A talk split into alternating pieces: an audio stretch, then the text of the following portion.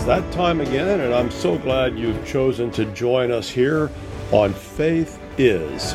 This is the place to be when you want to talk about confidence in God, when you want to talk about stretching in God's direction, when you want to think deeply about some important things, but at the same time, give yourself permission to think out loud, because that's what we do here.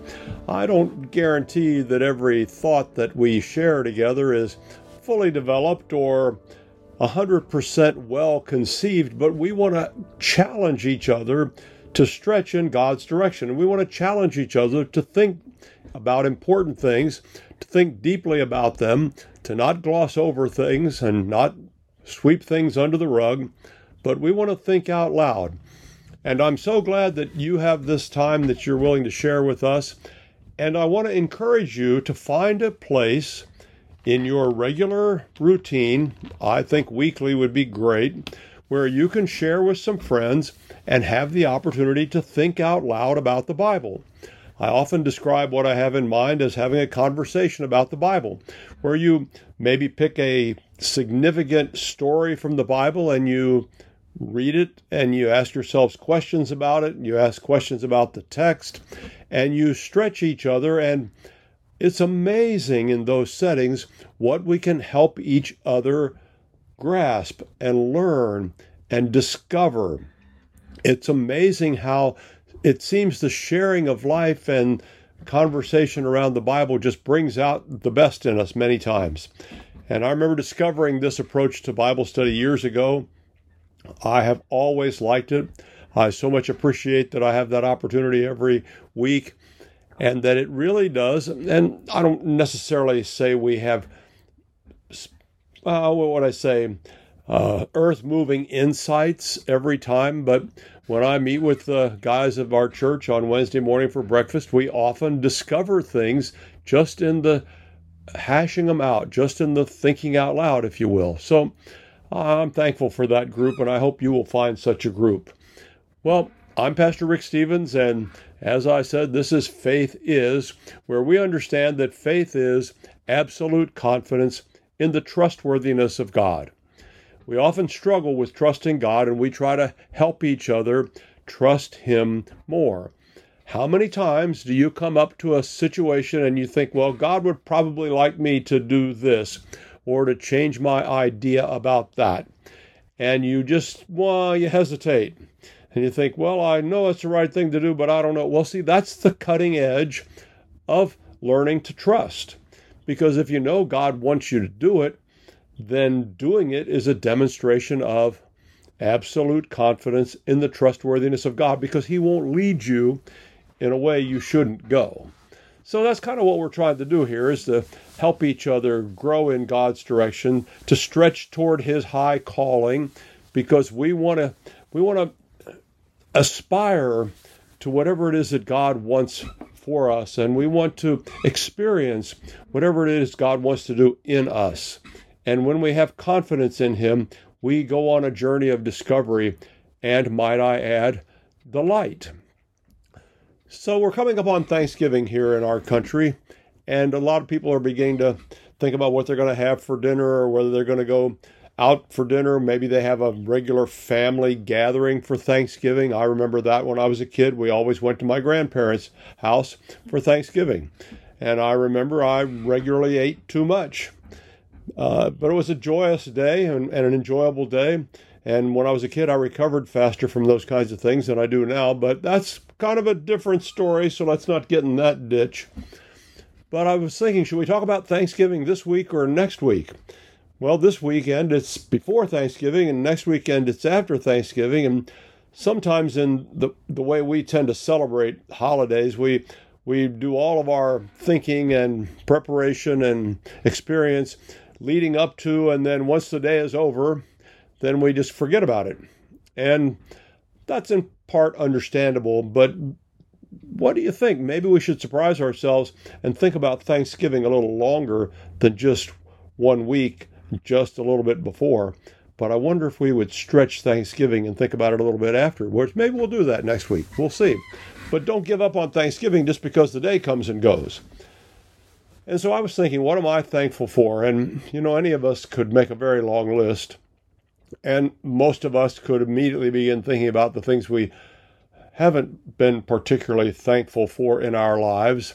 And we understand that. But that's really not the point. The point that God wants us to re- recognize is we should be thankful for the things that He has blessed us with, the places we've been, the people we've known, the experiences we've had, all those kinds of things. And we should concentrate more on giving thanks than on bemoaning the way things are or or the way we wish they have been or had been or realizing they never will be, all those kinds of things. Those can be traps and they aren't good for us and we should not go down there. So let's think about Thanksgiving. What are you thankful for? And can you, in the midst of whatever challenge you might have, can you find reasons to be thankful? Well, I'm confident that you can. And I'm confident that when you make the effort, God will help you. But I know for me personally, that I have had way more things happen good for me in my life than I ever would have imagined. I mean, I'm just a kid from Ohio. That's that's I often think about it that way. And I remember that people reminded me that people from Ohio are Buckeyes and that a Buckeye is a worthless nut. Well, that's a humorous thing. And if you're from Ohio, you are not worthless and you're probably not a nut. But I think I'm just a kid from Ohio. I didn't aspire to a lot of things because it never occurred to me to aspire to a lot of things. I just kind of went through growing up like I thought everybody else did. Nothing really got my attention that I ought to think about could I go there? Could I do that? Could I be this? Could I be that? I think my main focus was because of the challenges of my church was that I needed to find out what God had for me to do and pursue that. And in truth, I'm thankful that that he helped me discover that. And I'm at this point in my life don't have to wonder did I make the right decision about the, the path I took in terms of ministry because I recognized that God had given me what I needed for that. And so I pursued it. Does it make me perfect at it? Uh, a long way from that. Does it make me even really good at it? Well, I'm not even prepared to say that. But it has given me a sat- satisfaction and a settled mind that I did what God put in me to do.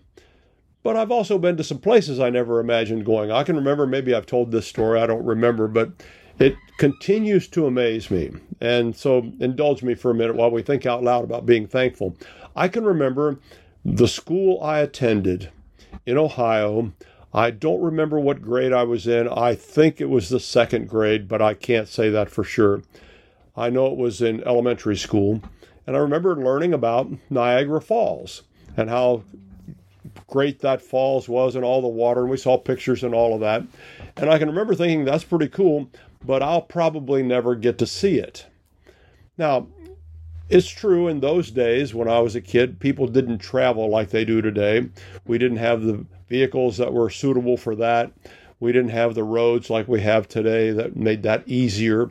I drove 4,600 miles recently on a trip, so I know something about the roads being different now than they were then.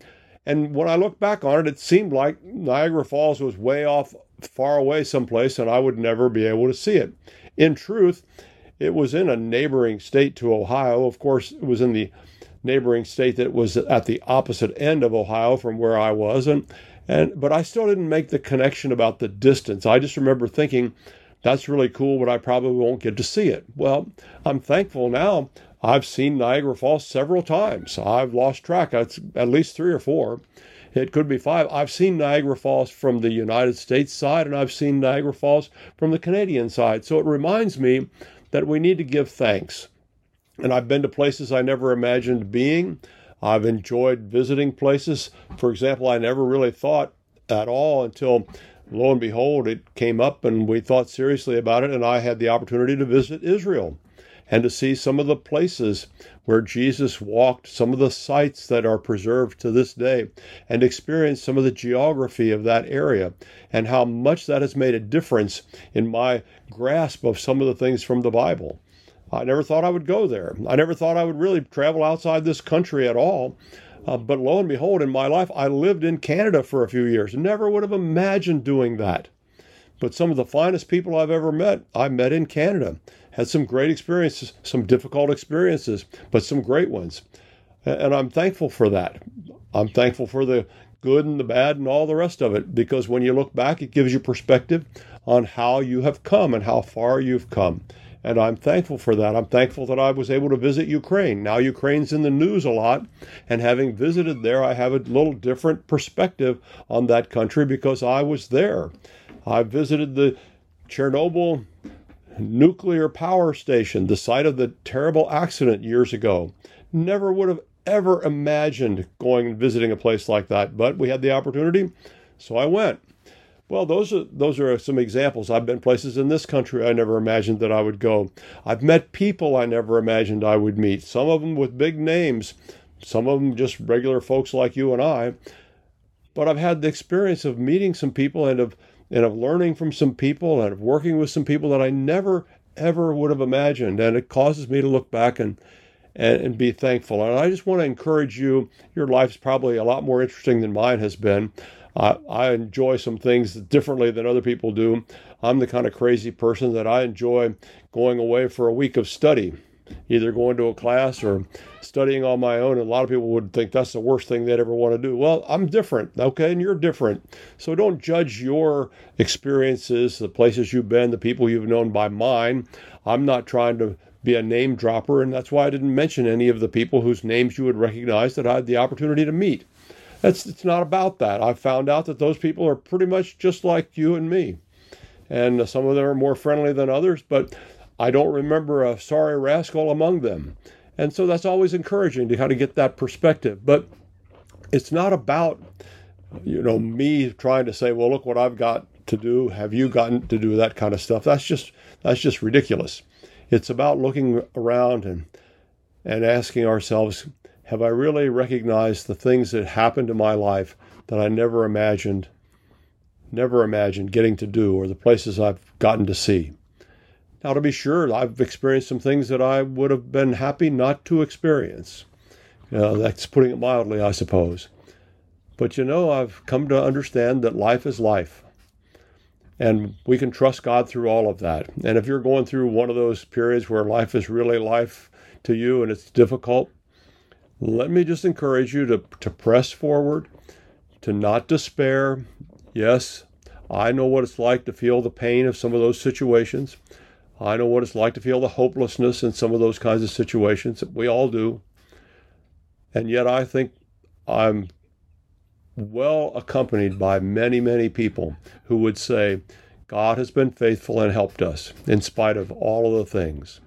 And God will continue to help us when we trust Him. And one day, and I'm thankful for this for sure, one day, God is going to make all of the wrong things right. Now, if you don't have anything else to be thankful for, be thankful for that. Because you and I can look around at the world we live in, and it seems like it's it's one horror after another just when we think it couldn't get worse, something else happens, and we look at each other and we say, You just can't make this stuff up. Well, that's true in a lot of realms. I, have experienced that this past week on some things that I've worked on for a long time. And it's entirely possible that this really wonderful thing could go away completely. And I have no power to control that. I will try to keep that from happening as best I can. But it's entirely possible other people will make a decision and that will just evaporate. Well, that's not a happy thought. It's not a good consequence. In fact, it has some bad consequences for people that you and I will never know. But I'm reminded that even when people disappoint me, even when people do things that I believe are unwise, there are still good things about the life we live, and there is still the confidence that we have in God that one day He will make all, underline that, all of the wrong things right. And I don't have to take revenge. I don't have to have retribution. I don't have to call somebody out. I can trust that God will handle and make everything right in the end. People do something that they know will be a deliberate attack on me or the things that I care about. I don't have to take that to heart. I can recognize that there is a God in heaven who understands all of the rights and the wrongs, all of the things that I've done that I regret that I've done, all the things that I shouldn't have done, all the things that I don't even realize I did that caused some kind of harm or hurt to someone. But that same God can make every wrong right. And one day He will. And I think that's worth being thankful for.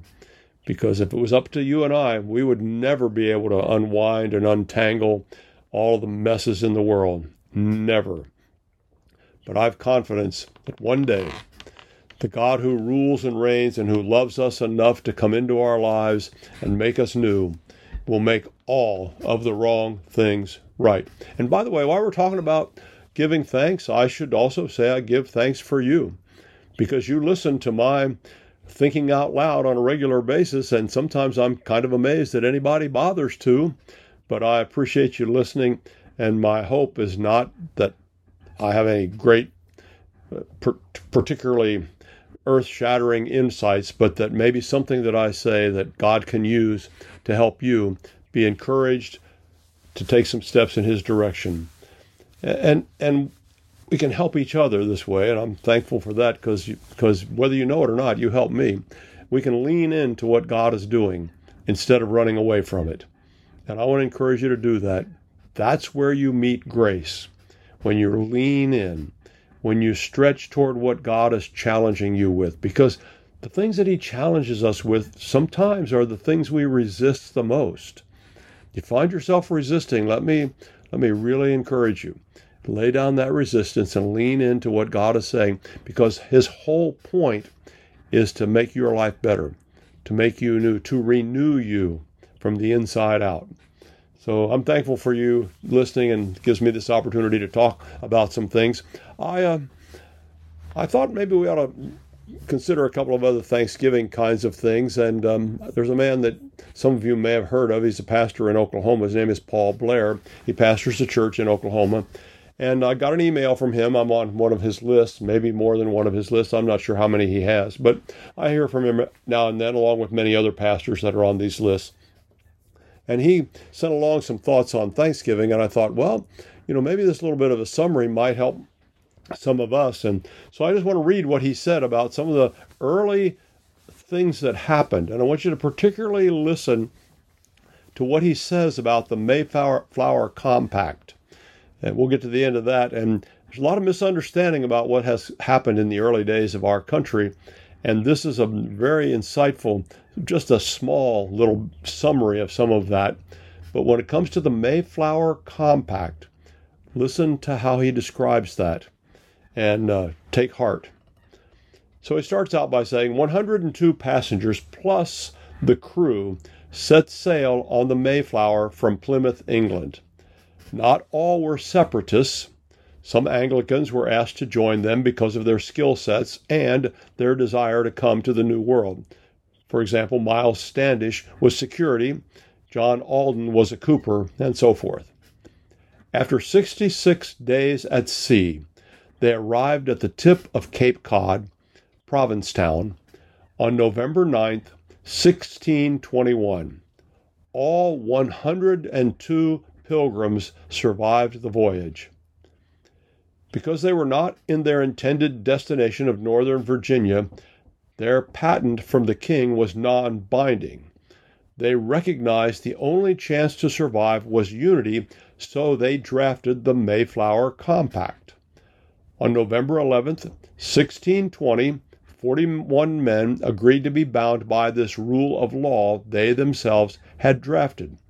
This was a monumental accomplishment in history. The Magna Carta was a governing document signed by a ruler and his subjects. However, the Mayflower Compact was the first time a group of equal, common people constituted a government agreement of, by, and for themselves. They stayed on the ship at night for nearly a month while teams explored the Cape, searching for the best location for a settlement. After a month of exploration on December 16, 1620, they chose and actually began building at modern day Plymouth.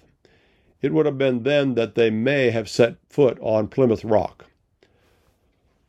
47 of them died of illness over the first winter. But when Captain Jones offered them free passage back to England to save their lives, not one returned. Paul Blair continues In what I believe was another miracle from God, almost simultaneously with the Mayflower's departure, the pilgrims were befriended by an English speaking Indian who loved white people named Squanto. Squanto saved their lives, teaching them how to farm and hunt in the New World, and also serving as translator in developing relationships with other tribes.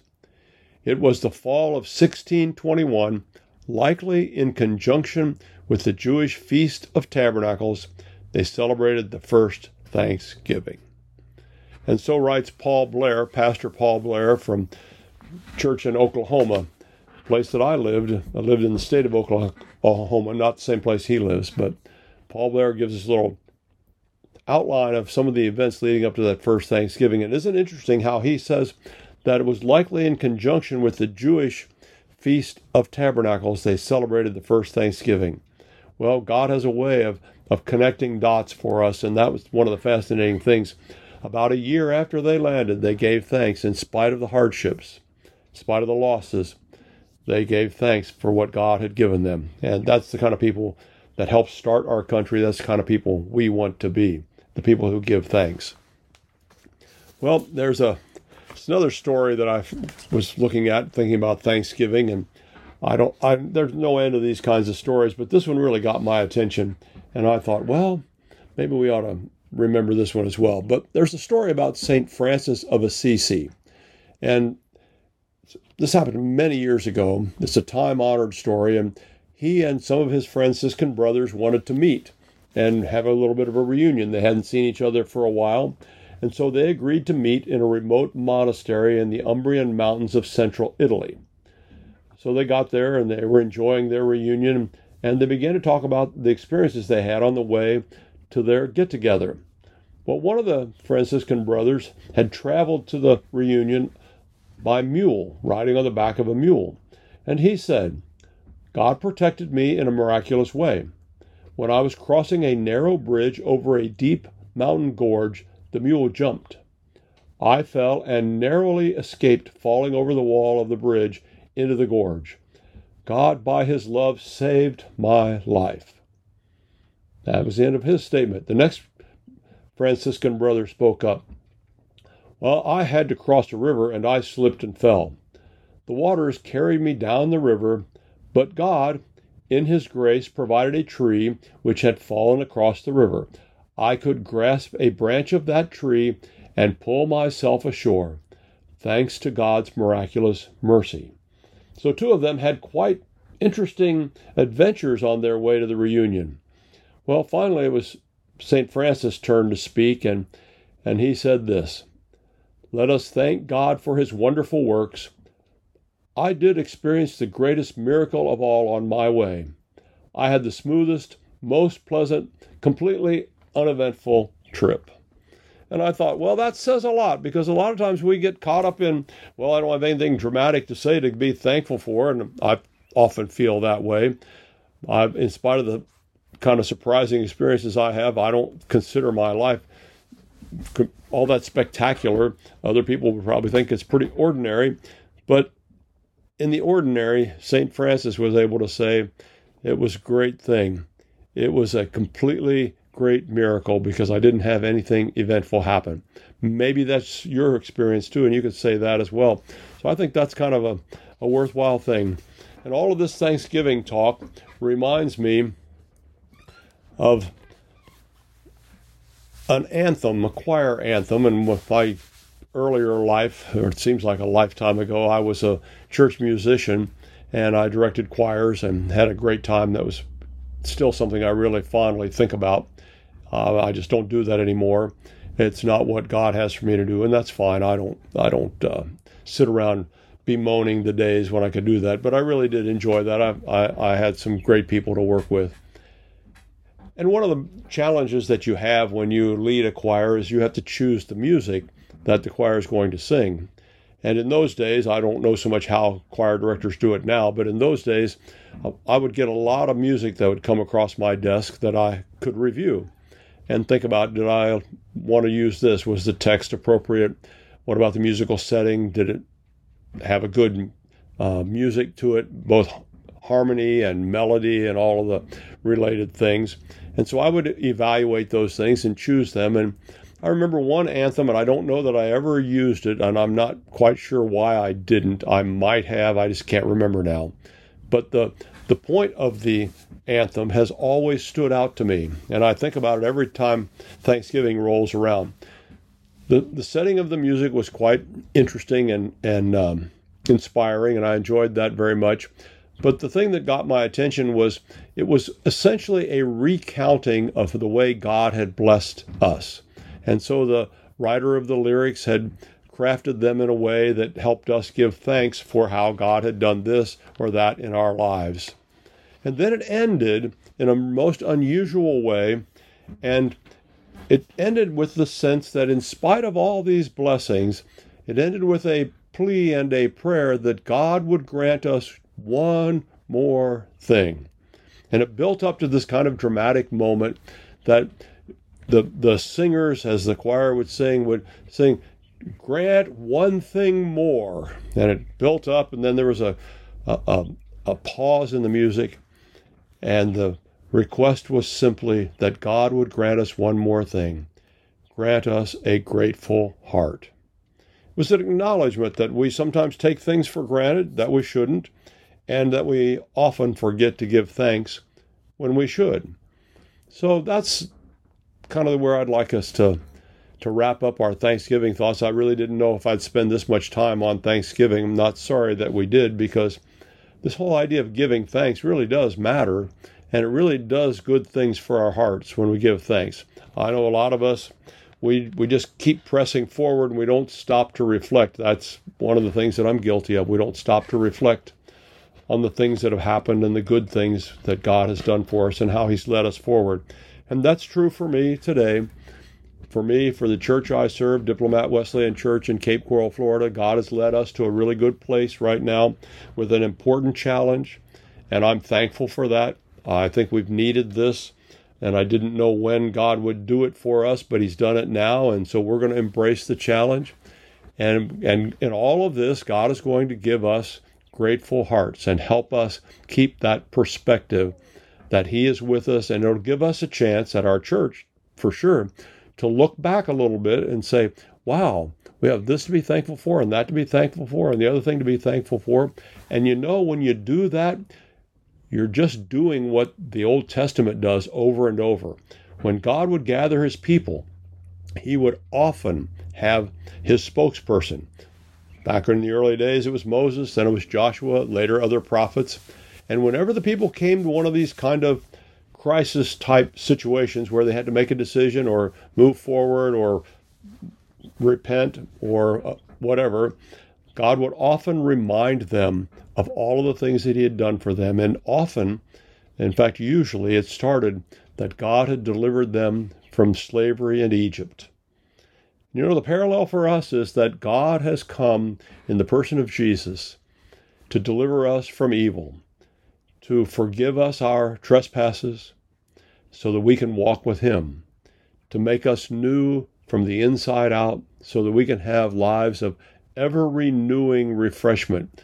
Jesus described life with Him as though it was a spring of water welling up inside of us. And it's parallel to the water that God gave His people in the wilderness back in the Old Testament. And God is saying to us today, that when we follow Him, we can enjoy that. And part of that place in our hearts, in our minds, and our attitudes comes from looking back and giving thanks to God for all that He's given us. And you know, I know this is a time when some families feel stresses and strains over holiday times, but could I urge you to put aside the stresses and strains and give thanks for the people, the family that God has given you? I would be pretty sure your family's not perfect. I don't know one that is. But I would be pretty sure that there are people that have been in your life that you call family that you can give thanks for. And give thanks to God for all of his blessings in your life. Well, we're going to come back in just a few minutes. We'll take a break here and we're going to move on to um, looking at one of the Bible stories that Jesus told and gather some strength and some insight and some courage from that. I'm Pastor Rick Stevens. Be back in a minute. The pandemic may be over for some, but millions of Americans are needlessly suffering from the long term effects of toxic spike protein from COVID 19 and the vaccines. Fortunately, Dr. Peter McCullough and his team at the Wellness Company designed their spike support formula with the miracle enzyme nattokinase, scientifically studied to dissolve spike protein so you can feel your very best. Go to OutLoudCare.com today and use code OUTLOUD for 25% off your first order. This is Jody O'Malley with Nurses Out Loud. Did you know our body is made up of trillions of cells, and inside each cell, redox signaling molecules are produced? These molecules hold a sacred place in chemistry because as we age, the vital communication of our immune system to keep our bodies free from harmful bacteria, viruses, and toxins become less efficient. For the first time ever, ASEA brings you the power of these molecules in a convenient and potent form to provide your body with the essential support it needs to thrive. Ever since I toured their facility, I take two ounces in the morning and evening, and my vitality and energy has been restored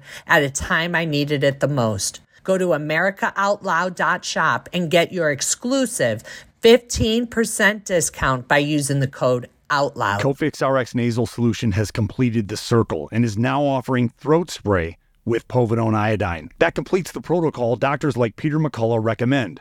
If staying healthy is important, you'll want to make sure to add throat spray to your next order of Cofix RX. For a limited time and exclusive for America Out Loud listeners only, you can save 25% off your entire order. Let's double down against colds, flus, strep, RSV, HRV, COVID, and more.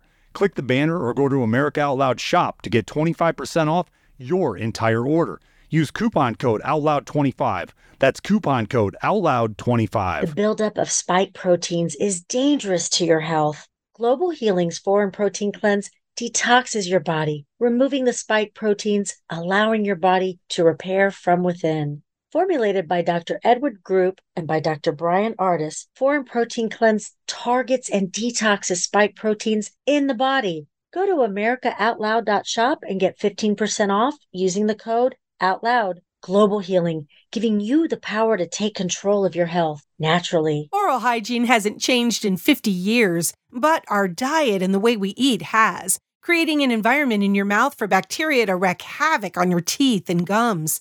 For better oral health, get Spry Dental Defense, an oral care line designed to combat acid creating bacteria. The toothpaste, mouthwash, mints, and gum all contain xylitol a natural ingredient shown to dramatically improve oral health. Spry can be found online and at all fine natural retailers. Well, the out loud truth was the rallying call that started it all. AmericaOutloud.news was an idea, a movement, a place where folks would feel comfortable speaking the truth without being censored or canceled. The First Amendment is alive and well.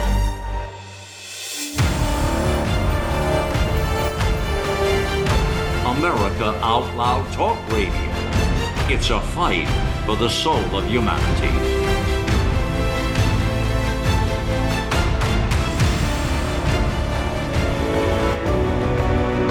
Welcome back, and thanks for sticking with us. See, there's another thing I can be thankful for that you're still here and you're still listening. So let's plunge ahead.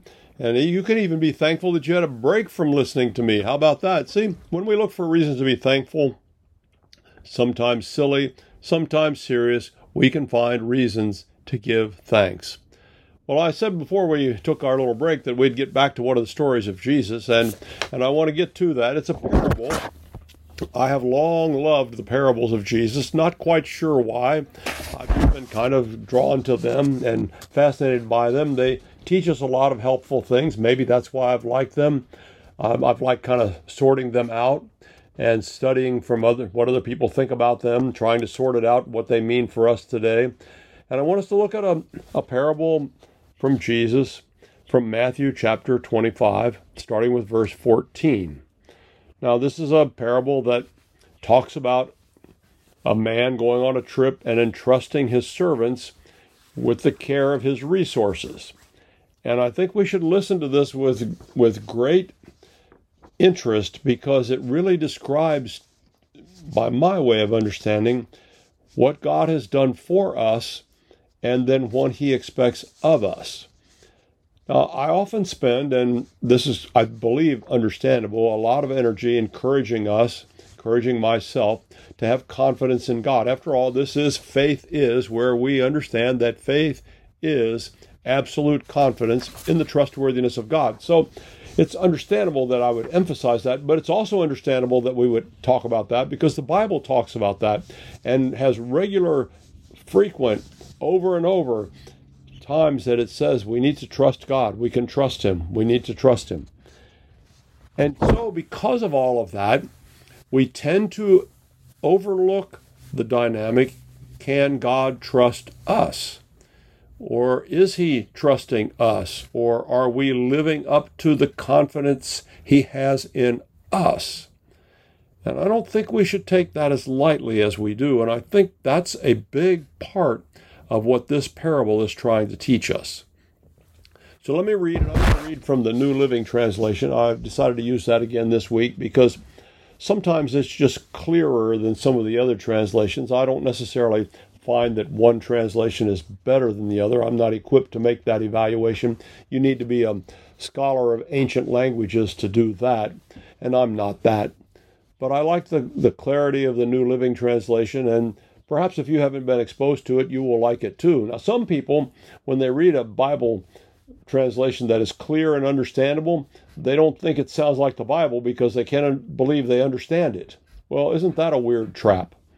Don't fall into that trap. The Bible was given so we could understand it.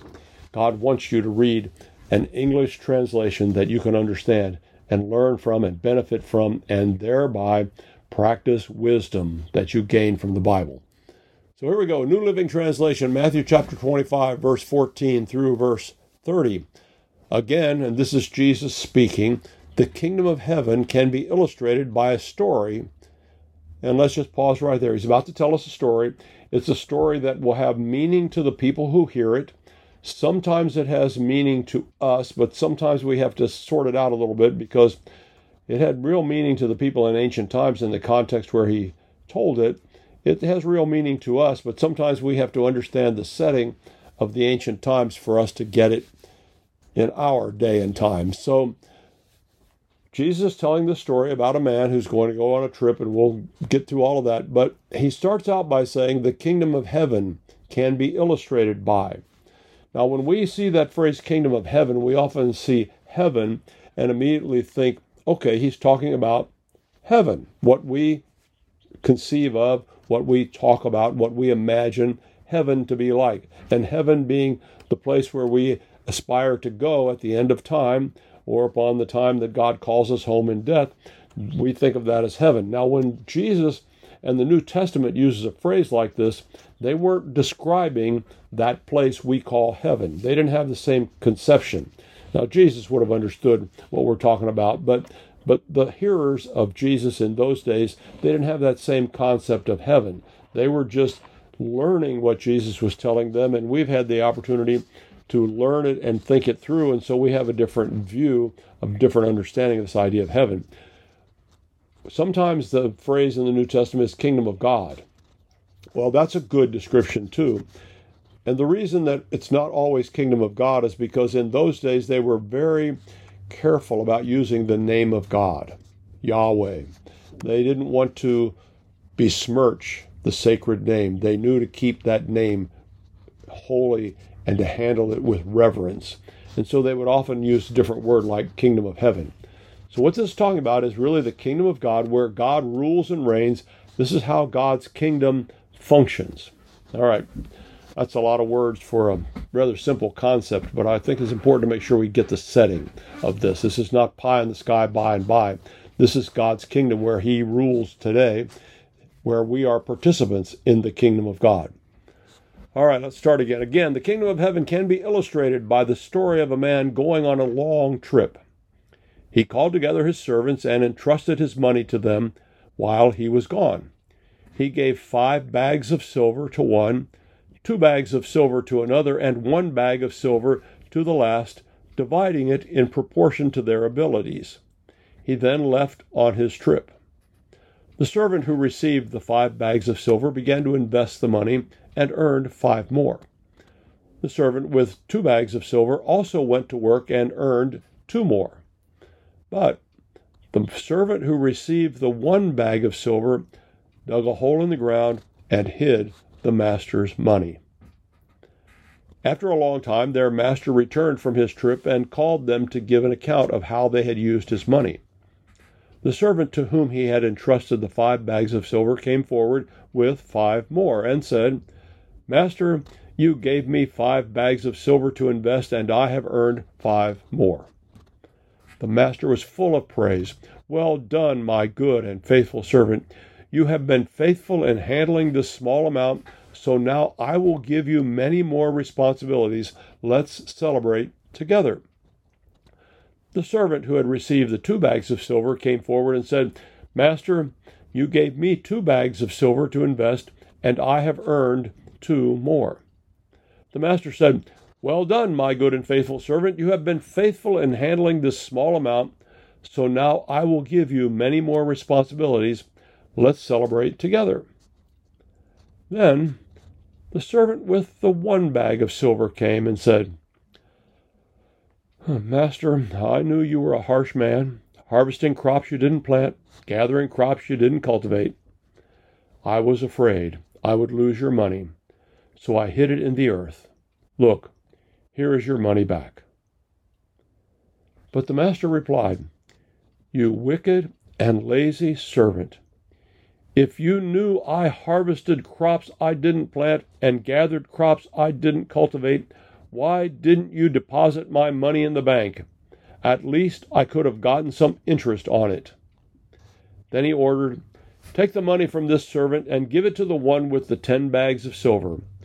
To those who use well what they are given, even more will be given, and they will have an abundance. But from those who do nothing, even what little they have will be taken away. Now throw this useless servant into outer darkness, where there will be weeping and gnashing of teeth.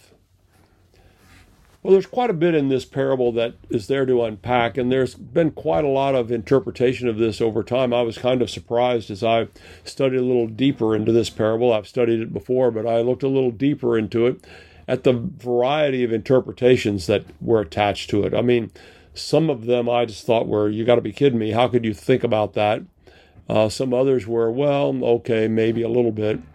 But to me, and I think to most people who look at this, in fact, that's what has seemed to be the weight of the interpretive understanding, that this is a pretty straightforward story with a pretty straightforward point. Now, there's no moral to the story that Jesus recites at the end. The story is just told and left out there as though I don't really need to tell you more. You probably should get this from what I've told you. And I think that's true. We should get it, the idea that Jesus is trying to convey, or convey, or maybe the ideas he's trying to convey, we should get them. And I think we do. And I thought, well, how do we talk about this? How do we unpack this? Well, there's a few things that we should make sure we clarify. Let's clarify this first because this may be the most difficult thing for most people today to wrap their arms around when it comes to thinking about Jesus. I want us to not miss what happened at the end. Two of the servants put the master's money, as is described in the New Living Translation, to good use, and they doubled their money, gave it back to him five bags to five bags, two bags to two bags. So they had quite an increase, gave it back to the master when he returned. One of them faced the master's judgment on how he had handled what the master had entrusted to his care. And he didn't handle it well. And I think we need to recognize that God is going to call us to account for how we handle our lives. Now, we can get in a little more detail about what this means specifically here, and, and we can think about that, and you can think about that. But before we get to the detail, or even begin to ponder the detail, I think we need to come to grips with God is serious when He says we're going to give an account. He is serious when He says that we will answer for the things He has, has entrusted to our care. Many people today, I hope you're not one of them, Many people today, they just have this idea that because we talk about God's love and God's forgiveness and God's grace, that somehow God will let them do whatever they want, and in the end, He will understand that they really wanted to do right and that their heart was in the right place. Well, that has been concerning to me because when you read this kind of parable and other places in the Bible, Jesus doesn't make his judgment evaluations based on whether he thinks or we think our heart is in the right place. He makes his evaluation based on how we have handled what he has entrusted to our care. I'll give you an example of that from this story. Some people have interpreted this story as a story about stewardship. So God gives us resources, in this case, money, it's spelled out in the parable as, as silver, and expects his servants to handle that well and to give him a return on his investment. Well, I don't think this is about investing. I don't think it's so much about stewardship in, in the money sense. I think it's about stewardship in a different sense, but not strictly restricted to money. And so sometimes people will use this parable and talk about, well, have you have you given to God faithfully? Have you tithed your income? Have you given gifts to God above your income? Have you been faithful to put him first in your finances? Well, that's a good lesson to learn. And it's a good challenge to lean into. See, this is some of you are listening to this and saying, oh, there he goes, talking about money. Well, no, I'm not talking about money. I'm talking about how you handle your money reflects your heart. Don't try to tell God that your heart's in the right place when your money's in a different place because the Bible's pretty clear about that. So that's an important lesson on stewardship, but I'm not strictly speaking limiting this parable to that idea. I think there's some other things that go into this too. I think that yes, God is talking about the things he entrusts to our care. They could be our skills and ability, our spiritual gifts, the uh, family we have, the the opportunities around us as life comes our way to do good and to faithfully represent Him. I think the key here is are we faithful to manage our lives and reflect what God has given us by what we do and what we say, how we manage our affairs to give a return to God on His investment in our lives? That's the key, not so much narrow focused on money. Now, one of the things that, that I really believe we need to pay attention to is what the servant says to the master, the one with the one bag of silver, when he steps up to give an account. Let me read what he says here Master, I knew you were a harsh man, harvesting crops you didn't plant and gathering crops you didn't cultivate. I was afraid I would lose your money, so I hid it in the earth. Look, here is your money back. Notice what it says here. He recognized that the master was, was going to require an accounting. He knew that. I knew you were a harsh, as this one says, man, and that you would expect something. But then he confesses in verse 25 I was afraid. Now, one of the interesting things to me, and I've observed this in my life, is how often God's people, when challenged by God over something, and since we just talked about tithes and offerings, that could be the challenge He has for you today. I don't know. Could be something else. Might be the use of your time, whether you're serving in your church, whether you're even going to church regularly. Could be any of those things that He'll put His finger on. But what He's really saying in this parable is you are going to have to give an account for how you conduct your life. And too many people today think that God's just going to give them a pass no matter what they do. And I don't read that in the Bible. Uh, to be honest, I don't see it at all. God seems regularly interested in how we conduct our lives and what we do with the opportunities, the blessings, the gifts, the graces, the capital of whatever kind in our lives. And we need to give an account for that, and we will give an account for that, and God will expect us to give an account. Now, other things that people get, get kind of troubled by in this particular story is what they perceive as rather harsh language from Jesus and about the servant that failed to, to do anything productive with what the master had, entrusted to his care. People get real annoyed when they read that that Jesus and I, and by the way, I think it goes without saying, but we should talk about this. The master in this case is clearly Jesus, who's entrusting resources to his servants and then expecting a return. I don't I don't think it's it's understood any other way because he's talking about the kingdom of God and he's the master in the kingdom of God. So people get a little annoyed when they look at verse 26, for example, and, and they read that Jesus says, You wicked and lazy servant. Wow, Jesus, that's pretty strong language. I thought you were a nice person. I didn't think you talked that way to people. And um, that gets some people's attention. And he goes on and he castigates the guy and says, You know, you should have done differently, so at least I'd get interest back.